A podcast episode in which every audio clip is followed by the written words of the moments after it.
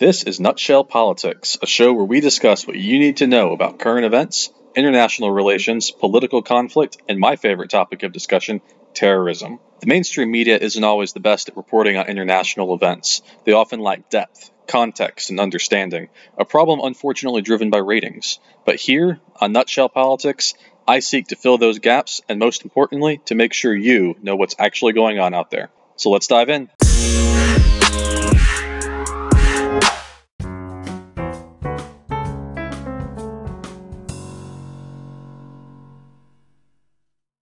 Hey guys, welcome back this week to a brand new episode of Nutshell Politics. My name is Justin Kinney, and I am excited to be here with you guys this week for a really interesting episode. Now, I was actually out of town last week, that's why you got a replay episode, but if you haven't listened to it, it was a really good discussion on the Kurds. We kind of did a spotlight episode on who this people group is. It's from uh, several months back, but it was a really good one back at the time, got a lot of great response, and so I did that as a replay episode last week. If you haven't listened to it, go ahead and check that out. Uh, this week, we're kind of shifting gears and jumping to a current event, something that took place about a week or so ago, I believe, maybe a week and a half ago. And it's a, a really interesting topic because it deals with terrorism, but kind of on the the end of terrorism. What do you do with terrorists who have served their prison term? And that's because there was a an American man by the name of John Walker Lindh. It's L I N D H. Uh, he was captured in Afghanistan back in 2001 and ultimately was convicted in U.S. courts of providing support to the Taliban. And so he was convicted and sentenced to a 20 year prison sentence, but actually was released from federal prison, uh, I said, about a week and a half ago. So I think it was a Thursday after serving 17 of those years. And so this man has become mildly famous as they call, they call him the American Taliban and he was officially released from prison. And so there's a lot of questions about how do you deal with convicted terrorists who are now kind of finishing up their prison sentence, the time that they spent uh, behind bars. And so I want to talk about that this episode. We're going to talk talk about who John Walker Lindh is, who he was at the time, and maybe a little bit about kind of what you do going forward with people who were convicted of terrorism or supporting terrorists, and how do we handle that from like a justice perspective? Uh, but first, let's go ahead and dive into who John Walker Lindh is. So, John Walker Lindh is a 38 year old man. He was born in Washington, D.C but ultimately he ended up being captured as an enemy combatant during the US invasion of Afghanistan. Now, there's a lot of questions here. How did he get there? Why did he go to Afghanistan? What was he doing? And so to understand that, we're going to take uh, several steps back and talk a little bit about kind of how he grew up. He was actually uh, raised Catholic. Uh, he actually grew up outside of DC, I should mention, in Silver Spring, Maryland, which, if you haven't heard of that, it's a, a town kind of in the DC metro area. But when he was in high school, he actually went to uh, this a very specific high school in California, I believe it was. It's like an alternative school, and they, they have a different kind of method of study programs where it's very individualized. And so he actually studied a lot of world culture, especially focusing on the Middle East. And at the age of 16, he actually begins to, or I should say, he started studying this beforehand, but he actually converts to Sunni Islam. And at the age of 16, he drops out of school. Uh, he eventually earns like a, um, the equivalent of a GED in California. I think it's like a high school proficiency exam or something to that effect. But he leaves high school at the age of 16 and begins regularly attending uh, mosque services in, in the California area uh, outside San Francisco, more or less. And he actually, a year or so later, at the age of 17, travels to Yemen, uh, learns Arabic. He stays there for almost a full year. Uh, his, his ultimate goal is he wants to be able to read the Quran in its own language and he he spends, as I said, close to a year there. Uh, he does eventually uh, come back, stay in the United States for a little while, but then uh, goes to Yemen again, ends up in Pakistan, and his path here is that he starts training or learning in madrasas. Now, a madrasa, it's M A D R A S A. It's an Arabic word. It's essentially a, a educational institution of sorts. Uh, usually, we're talking about religious education, although it doesn't necessarily have to be in, in Arabic, um, but frequently it is. And so he, he's studying at a madrasa in Pakistan. And this is where we first start to see some of the hints that he may be going through a radicalization process. He's emailing back and forth with his parents, uh, and in one such email, he mentions that the bombing of the USS Cole, uh, which if you don't remember that, or it was it was too long ago. This was in 2000, and so he, he actually says that this attack was justified because the, the, the USS Cole and the American naval destroyers in the area being in the Yemen harbor, he considered that an act of war. And so he this is kind of one of the first clues that his father has that something might be going wrong. But at this point, I, I mean, he's he's 18, he's over the age of minority, so he's you know a full adult at this point, and his father has very little influence over him as he lives in a full other country, you know, halfway around the world. Now, at the age of 20, so is another couple years later, John Walker Lindh decides to move from Pakistan, where he'd been studying in this madrasa, to Afghanistan, and actually starts to fight for the American, uh, sorry, for the Afghan Taliban. Now, the argument here that he gives, and he tells his parents this, is that the Northern Alliance fighters, and the Northern Alliance uh, was kind of a, a, military front that had the stated purpose of, of trying to fight a defensive war against the Taliban government. And so he basically says that the Northern Alliance was perpetrating a, a lot of various atrocities against civilians in the area. And there probably is some truth to that. But he basically decides to fight for the Taliban government forces against these Northern Alliance fighters. Now, later we find out a, a, few things. While he was in Afghanistan to help aid the Taliban, who at the time were the ruling party in, in Afghanistan, they were the government, uh, he trained at Al Farouk, which is a, a training camp uh, that's been highly associated with Al Qaeda. Uh, let's just say it's alleged training camp. It's outside of Kandahar uh, in Afghanistan, but it's alleged to have been uh, associated with Al Qaeda. And while there, he actually attended a lecture that was given by the infamous Osama bin Laden. And so he start he's really radicalizing even further under Al Qaeda, the Taliban, bin Laden, all of these these people and these organizations. And when the 9/11 attacks happen in 2001, he decides to remain there in Afghanistan and and continue to fight the Northern Alliance, who the U.S. was allied with. Now, in November of 2001, the Northern Alliance forces, these are Afghan forces, capture Lindh. Uh, actually, a lot of times in the media, you'll hear him referred to as John Walker, uh, and they'll drop the last one. But uh, but Lindh was captured in November of 2001, and he's handed over to the CIA. And so a couple different CIA officers question him. Interestingly, at the time, he didn't tell them that he was an American citizen. And in fact, he originally said that he was Irish, and there was some question of whether or not he was actually a member of the IRA that was just kind of tentatively allied with other nationalist forces, just happened to be in the Middle East. But about this time that they're questioning him, the prison that he's undergoing, uh, it's kind of a makeshift prison, has a violent riot that takes place. Uh, there's a huge uprising. It's called the the Battle of Kala Ijangi. Uh, probably butchering that.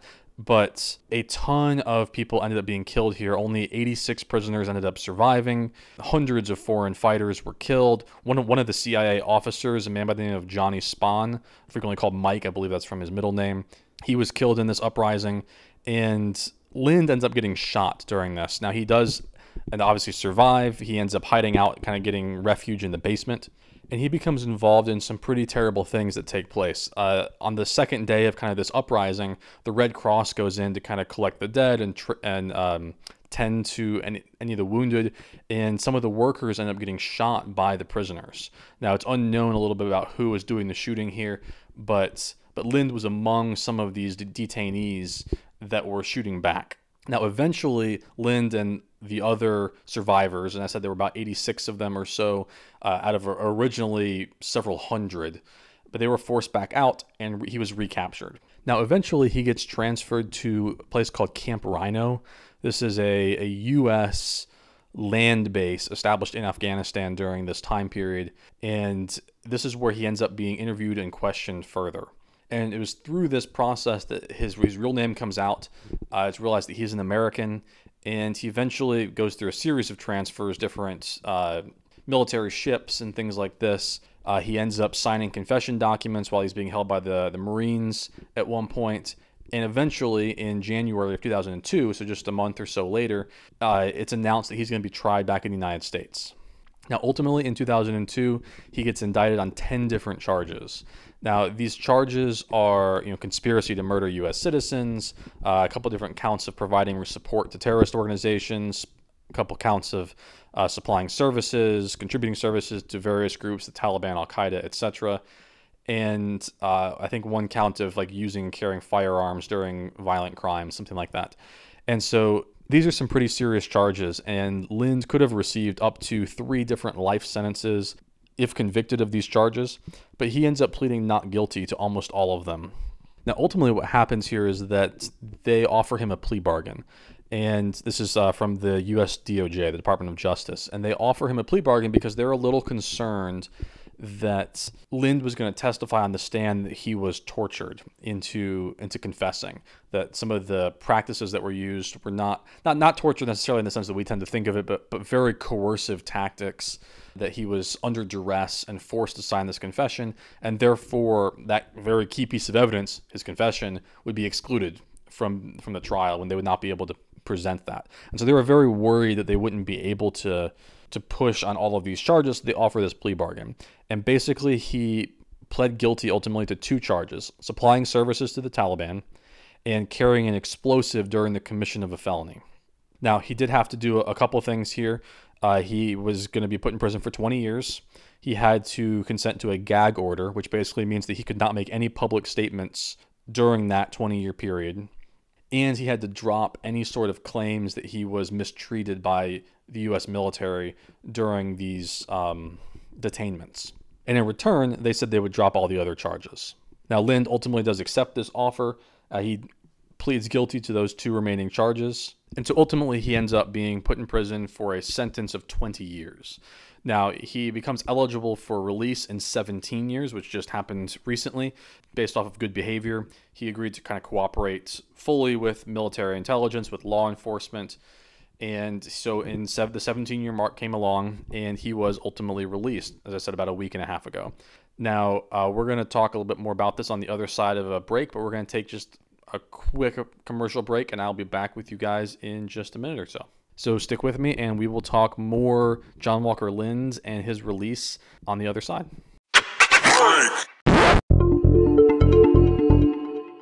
Hey guys, we're back. Thanks so much for sticking with the show through that short commercial break. Uh, we're going to go ahead and jump right back into talking about John Walker Lindh. Uh, John Walker Lindh, as I mentioned previously, is known as the American Taliban. He was a an American citizen who was ultimately caught during the U.S. invasion in Afghanistan and charged with aiding and abetting basically the Taliban, Al Qaeda, Al Ansar, and basically other terrorists in the area. This was basically in the news recently because he was released about a week and a half ago after serving 17 years in prison. It's raised a lot of questions about how do we deal with terrorists and their ultimate release after serving their sentence in, in jail. Now, John Walker Lindh first gets put into a U.S. penitentiary in kind of outside of L.A. It's a high security facility. He ends up being transferred to Federal Supermax ADX Florence. This is in Florence, Colorado. It's considered one of the uh, most high secure prisons in the in the country. Actually, it's where you see a lot of spies get held. Robert Hanssen is held there right now. Robert Hanssen, if you don't know, he's one of the spies that was caught leaking documents to the Soviet Union. He was a member of the FBI, and so he's actually being held currently at the Supermax in Florence, Colorado. And then ultimately ends up being transferred to a federal correction institution in Indiana. And so he is held there, and that's where he serves out the remainder of his sentence. Now, John Walker Lindh actually makes the news again in 2010 when he and a fellow prisoner, a Syrian American by the name of Enaam Arnaout, uh, again, probably butchering that, uh, but they sued to lift restrictions on group prayer in the prison. And a couple years after that, gets all the way up the chain, and a federal judge rules in their favor, saying that you can't restrict religious speech of inmates by uh, prohibiting them from praying together. And so basically, John Walker Lindh and this uh, Syrian American prisoner win a lawsuit allowing them to pray in groups. And ultimately, he serves out the remaining few years of his sentence. And in April of 2019, just a couple months ago, he was it was announced, I should say, that he would be released from his prison sentence and serve out the last three years, that year 18, 19, and 20, on probation instead of in prison. And so on May 23rd, about a week and a half or so ago, he was released from this Indiana federal prison. Uh, for good behavior. And now he does still have several probation requirements that he is required to to follow, uh, mostly because He does not seem to have renounced his extremist ideas. He is still very much indoctrinated into a lot of these beliefs. Uh, it was actually reported at one point that he uh, still supports kind of this radical extremist viewpoint. And so there's a lot of questions here that are being raised as to what do we do with people like this? And so this is kind of where I wanted to go for the rest of the episode is talk a little bit about how do we deal with administering justice on terrorists, especially as they near the end of their sentences. Now, as I said, Lindh has been kind of moving towards radicalization for a long time. Uh, as I said, started kind of at the age of 16 when he converted, but honestly, it goes back even years before that. And so he has this kind of long, long history of becoming involved in some of the radical ideas that you find in a lot of these groups like the Taliban and Al Qaeda. Uh, he actually adopts a, a different name. Uh, he goes by the name of Suleiman al Lind or Suleiman al Faris. Starts down kind of a different path where he gets more and more into the extremist branch off of Islam. Uh, in fact, while he is in Pakistan, he joins a group called the, the Pakistani Harakat ul Mujahideen, or HUM. This is a group that's often referred to as a terrorist organization. Their whole purpose is taking Kashmir back from India and forming kind of an Islamic state there. And then, as I mentioned earlier, he gets trained at an Al Qaeda training camp. Uh, he crosses the border into Afghanistan to join the Taliban and fight for them. He's actually on the Taliban front lines following the 2001 uh, 9 11 attacks against the United States in New York, D.C., and Pennsylvania. And then ultimately he's captured. And so this is the point where I think we really need to focus on is from his capture forward, how do we deal with terrorists he does admit to a lot of these things. He ultimately claims that he'd been subjected to torture during his detention, and this is what led to his confession. But he does ultimately agree to plead guilty to multiple charges. But the big question here is that he appears to be still radicalized. There was an assessment that came out by a group called the National Counterterrorism Center, the NCTC, back in 2017, and they basically claim that he still has very radical beliefs.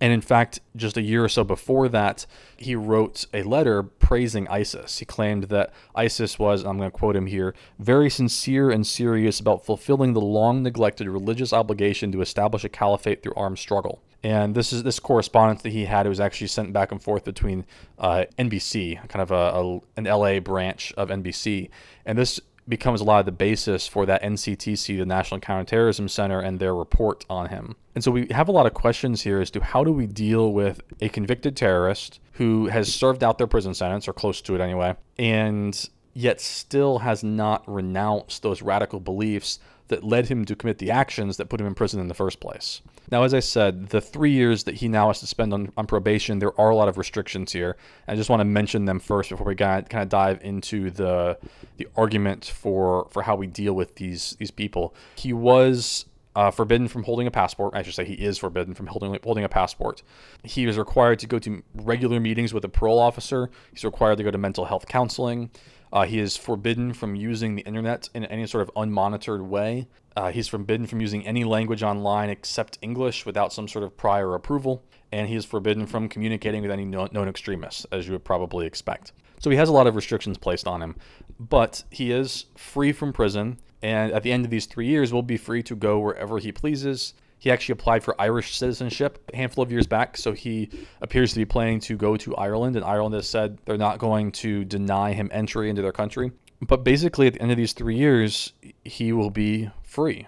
So let's dive into this kind of question about how do we deal with the justice of prisoners who are kind of at the end of their sentence. There's been a lot of people who have been very upset that he is being released at all here, especially given his uh, refusal to renounce the the radical beliefs that caused him to join the Taliban and join Al Qaeda and provide support and things like that. And this is where it gets into a, a pretty murky area. He was ultimately convicted and put in prison on charges that were not terrorism specific. They dropped the terrorism charges in exchange for a guilty plea. And instead, he got is it carrying a weapon with a felony and providing material support. So, what do we do with people like this? And this is where I think we really get tested on what the American justice system is about. Because this raises some questions about whether or not you can keep somebody in prison or continue to punish them, as many people have been asking for, for something they have not done yet in the future. We can't go back and add years to a prison sentence even if, say, the justice system made a mistake early on, gave him too lenient of a sentence, or should have pushed for further charges, not offered a plea deal, any of those things. And so, regardless of what you think about that, that initial decision, he has served that time. And any future imprisonment would have to then be based on future actions. And this is where I think you get into a lot of murky area because while there is, I, I believe, righteous anger for releasing a man who is convicted of engaging or engaging with terrorist groups, giving support, etc. We need to be very careful about the way that we approach a situation like this because punishing somebody for things they might do in the future is a road I don't think we want to go down as a country. Now, there are again very justified concerns here. Uh, there have been a couple, couple senators, actually both Republican and Democrat, that argue there are serious security and safety implications for citizens of this country, communities of this country, who John Walker Lindh will essentially be walking into, who continues to support, openly support, extremist violence, extremist ideologies, radical jihadism, ISIS, groups like this. Uh, and so there are a lot of concerns about freeing an unrepentant terrorist. And again, 100% agree with those concerns. But where we move forward from here is how do law enforcement officials or federal agency officials, federal agents working to keep prisoners like Lindh and potentially others down the road from committing additional crimes after their release, especially when we know they are unrepentant or when they continue to express some of these extreme ideologies. There may be other terrorist offenders, uh, terrorist supporters who are kind of next in line who will be freed in recent years. So this question of how do we decide whether or not somebody is some sort of ongoing threat is a serious issue. And this is why there were so many restrictions placed on him about you know using the internet. He needs permission to obtain any sort of device that connected the internet. He can't talk online any language other than English without permission, uh, barred from having a passport. And so these are all efforts by the government to try to control Lindh and prevent him from ever committing other crimes based on these very similar ideas that he had before that caused him to to commit crimes and that he continues to have. And so while we may not like the fact that a convicted unrepentant terrorist is being released, when we fear he still harbors these radical beliefs. There's a lot of things here to be concerned about. This is a man who has not given up his his radical ideas. He has not given up his calls for violence, and he is still quite young. As I mentioned, he's only 38. So even by the time his 20 year period with the probation runs out, he'll only be 41. But because we live in a democracy, and I think this is actually a good thing, there is nothing that we could do or should do to try to block Lindh from getting out. And this is this is where you're walking a very fine line. And I want to be very clear on this. I'm not a fan of his early release. I'm not a fan of the only 20 year sentence. I'm not a fan of the early plea deal that was offered. And I do think some of these these prison system policies should probably be reviewed. Uh, Secretary of State Mike Pompeo uh, came out, you know, just a couple weeks ago, and he called it unexplainable and unconscionable. I think that's a little strong because, as I said, you can't go back and change initial convictions. You can't try somebody twice for the same crime. That's called double jeopardy. And so you can only really look going forward. But there are a lot of concerns here, and this is going to be a real test of the U.S. counterterrorism policies, FBI, CIA, etc., to determine what risk a prisoner poses when they're released and what they can do to prevent them from committing further acts, especially when they know they're still radicalized. Now, we can look going back. Uh, there have been other radicalized inmates, not to the extent of John Walker Lindh, but previous radical inmates who have been released and none of them have returned to federal prison on terrorism related charges uh, here, in, again, in the United States. So that's a good thing. We do know, however, there have been terrorists that we've held in custody. I actually did an episode on this a couple weeks ago on al Baghdadi. He was held in custody for a while, ultimately released, and he now leads ISIS. So we have seen outside the United States people return to terrorism. And we have seen quite a few, even fighters from the Taliban who ultimately spent time in Guantanamo Bay ultimately getting released as well. And so while I do think there are some questions about him being released early for quote good behavior, there have been some people actually. Uh, CIA agent Spann, who I mentioned was murdered in that riot. Uh, his daughter called Lindh's early release a slap in the face to everyone who was killed on 9 11 and in the war on terror. And I think that that's a very valid thought process. And in fact, there's a lot of in that that I agree with. But Lindh's release is following federal laws, it's following federal guidelines. And I think if we start going down the road of wondering, of trying to punish people for things they might do in the future, I think that's a very dangerous path to walk and a very slippery slope for us to try to work our way down and to avoid sliding even further down. Uh, I don't think that's a, precedent that we really want to set. Now, I'm sure John Walker Lindh will be the subject of a lot of speculation and a lot of uh, close eyes over the next few years, especially whether or not he's going to live out his life in peace and quiet somewhere or if he's going to become a danger to the United States again. And his professed still extremist beliefs may be a huge problem going forward. And so, while none of us really know what's going to happen, one thing we can know for certain is that pretty much everybody in the media, as well as especially the US government and various federal law enforcement agencies, will be keeping a very close eye on John Walker Lindh going forward. And this may hold some interesting precedents as well for future radicals who may be nearing the end of their prison sentences, too.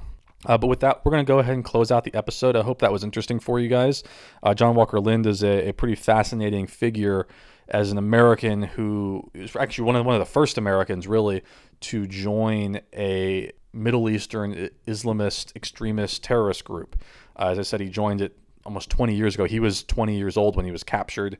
And so he was really one of the first to to do this, and so that makes him pretty interesting. Now, if you would like to keep in touch with me or to get in contact with me about something, uh, you can find me on Twitter. My username there is Justin R underscore Kinney. Find me, follow me there. I'd be happy to continue this conversation or any others about any other topics.